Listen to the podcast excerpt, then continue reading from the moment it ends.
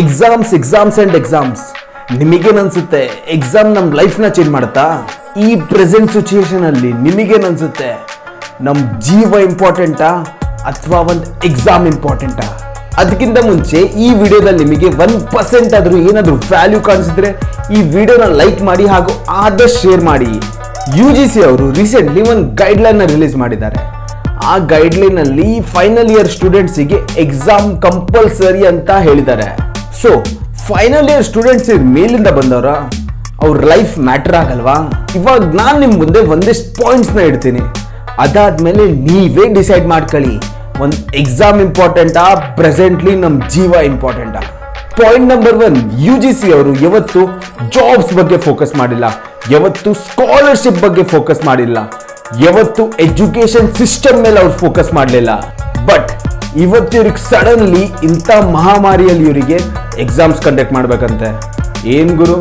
Point number two let's assume ನೀವು ಎಕ್ಸಾಮ್ಸ್ನ conduct ಮಾಡ್ತೀರಾ. ಬಟ್ ನೀವು ಸಿಲೆಬಸ್ನ ಕರೆಕ್ಟಾಗಿ ಮುಗಿಸಿಲ್ವಲ್ಲ, ನೀವು ಕರೆಕ್ಟಾಗಿ ಲೆಕ್ಚರ್ಸ್ ತಗೊಂಡಿಲ್ಲ ಆನ್ಲೈನ್ ಕ್ಲಾಸಸ್ ನಮಗೆ ಅರ್ಥನೇ ಆಗಿಲ್ಲ ಲಿಟ್ರಲಿ ಹಳ್ಳಿಯಲ್ಲಿರೋ ಸ್ಟೂಡೆಂಟ್ಸ್ ಹತ್ರ ರಿಸೋರ್ಸಸ್ ಇಲ್ಲ ಓದಕ್ ಬುಕ್ಸ್ ಇಲ್ಲ. ಅವ್ರದ್ದೇನ್ ಗುರು? ಪಾಯಿಂಟ್ ನಂಬರ್ ತ್ರೀ ಇನ್ನೂ ಒಂದು ಎರಡು ಮೂರು ದಿವಸ ಬಿಟ್ರೆ ನಮ್ಮ ಇಂಡಿಯಾದಲ್ಲಿ ಕರೋನಾ ವೈರಸ್ ಇನ್ ಕೇಸಸ್ ಒಂಬತ್ತು ಲಕ್ಷ ದಾಟುತ್ತೆ. ಬಟ್ ಇಟ್ಸ್ ಕಂಪ್ಲೀಟ್ಲಿ ಫೈನ್ ನಿಮಗೆ ಪ್ರಾಬ್ಲಮ್ ಇಲ್ವಲ್ಲ?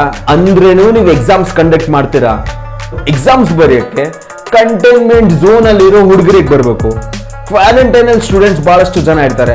ಅವ್ರು ಹೇಗೆ ಎಕ್ಸಾಮ್ಸ್ ಬರೆಯಕ್ಕೆ ಬರಬೇಕು? ಬಹಳಷ್ಟು ಸ್ಟೂಡೆಂಟ್ಸ್ ಹಳ್ಳಿಯಿಂದ ಸಿಟಿಗೆ ಬರ್ತಾರೆ. ಅವ್ರು ಎಲ್ಲಿ ಸ್ಟೇ ಮಾಡಿದ್ರಿ ಸೊ ನಿಮಗೂ ಗೊತ್ತು ಸ್ಟೂಡೆಂಟ್ಸಿಗೆ ಹಾಸ್ಟೆಲ್ಸ್ ಅಲ್ಲಿ ಅಂತೂ ಇರಕ್ ಬಿಡಲ್ಲ. ಯಾಕಂದ್ರೆ ಬಹಳಷ್ಟು ಹಾಸ್ಟೆಲ್ಸ್ನ ಐಸೋಲೇಷನ್ ಝೋನ್ ಅಲ್ಲಿ ಕನ್ವರ್ಟ್ ಮಾಡಿದ್ದಾರೆ. ಪಾಯಿಂಟ್ ನಂಬರ್ ಫೋರ್ ಅಂತ ದೊಡ್ಡ ಜೆಇ ಅವ್ರ ಎಕ್ಸಾಮ್ಸ್ನ ಕ್ಯಾನ್ಸಲ್ ಮಾಡಿದ್ದಾರೆ ಅಂದ್ರೆ ನಿಮಗೇನು ಪ್ರಾಬ್ಲಮ್ ಆಯ್ತಿರಿ? ಸೊ ಫೈನಲಿ ಈ ಪಾಯಿಂಟ್ಸ್ ಕೇಳಿದ್ಮೇಲೆ ನೀವ್ ನನಗೆ ಹೇಳಿ ಎಕ್ಸಾಮ್ಸ್ ನಿಜವಾಗ್ಲೂ ಅಷ್ಟು ಇಂಪಾರ್ಟೆಂಟ್ ಇದಾವ. ನಮ್ಮ ಒಂದು ಜೀವ ಇಂಪಾರ್ಟೆಂಟಾ ಒಂದು ಎಕ್ಸಾಮ್ಸ್ ಇಂಪಾರ್ಟೆಂಟಾ ನನಗೆ ಕಮೆಂಟ್ ಸೆಕ್ಷನ್ ಹೇಳಿ.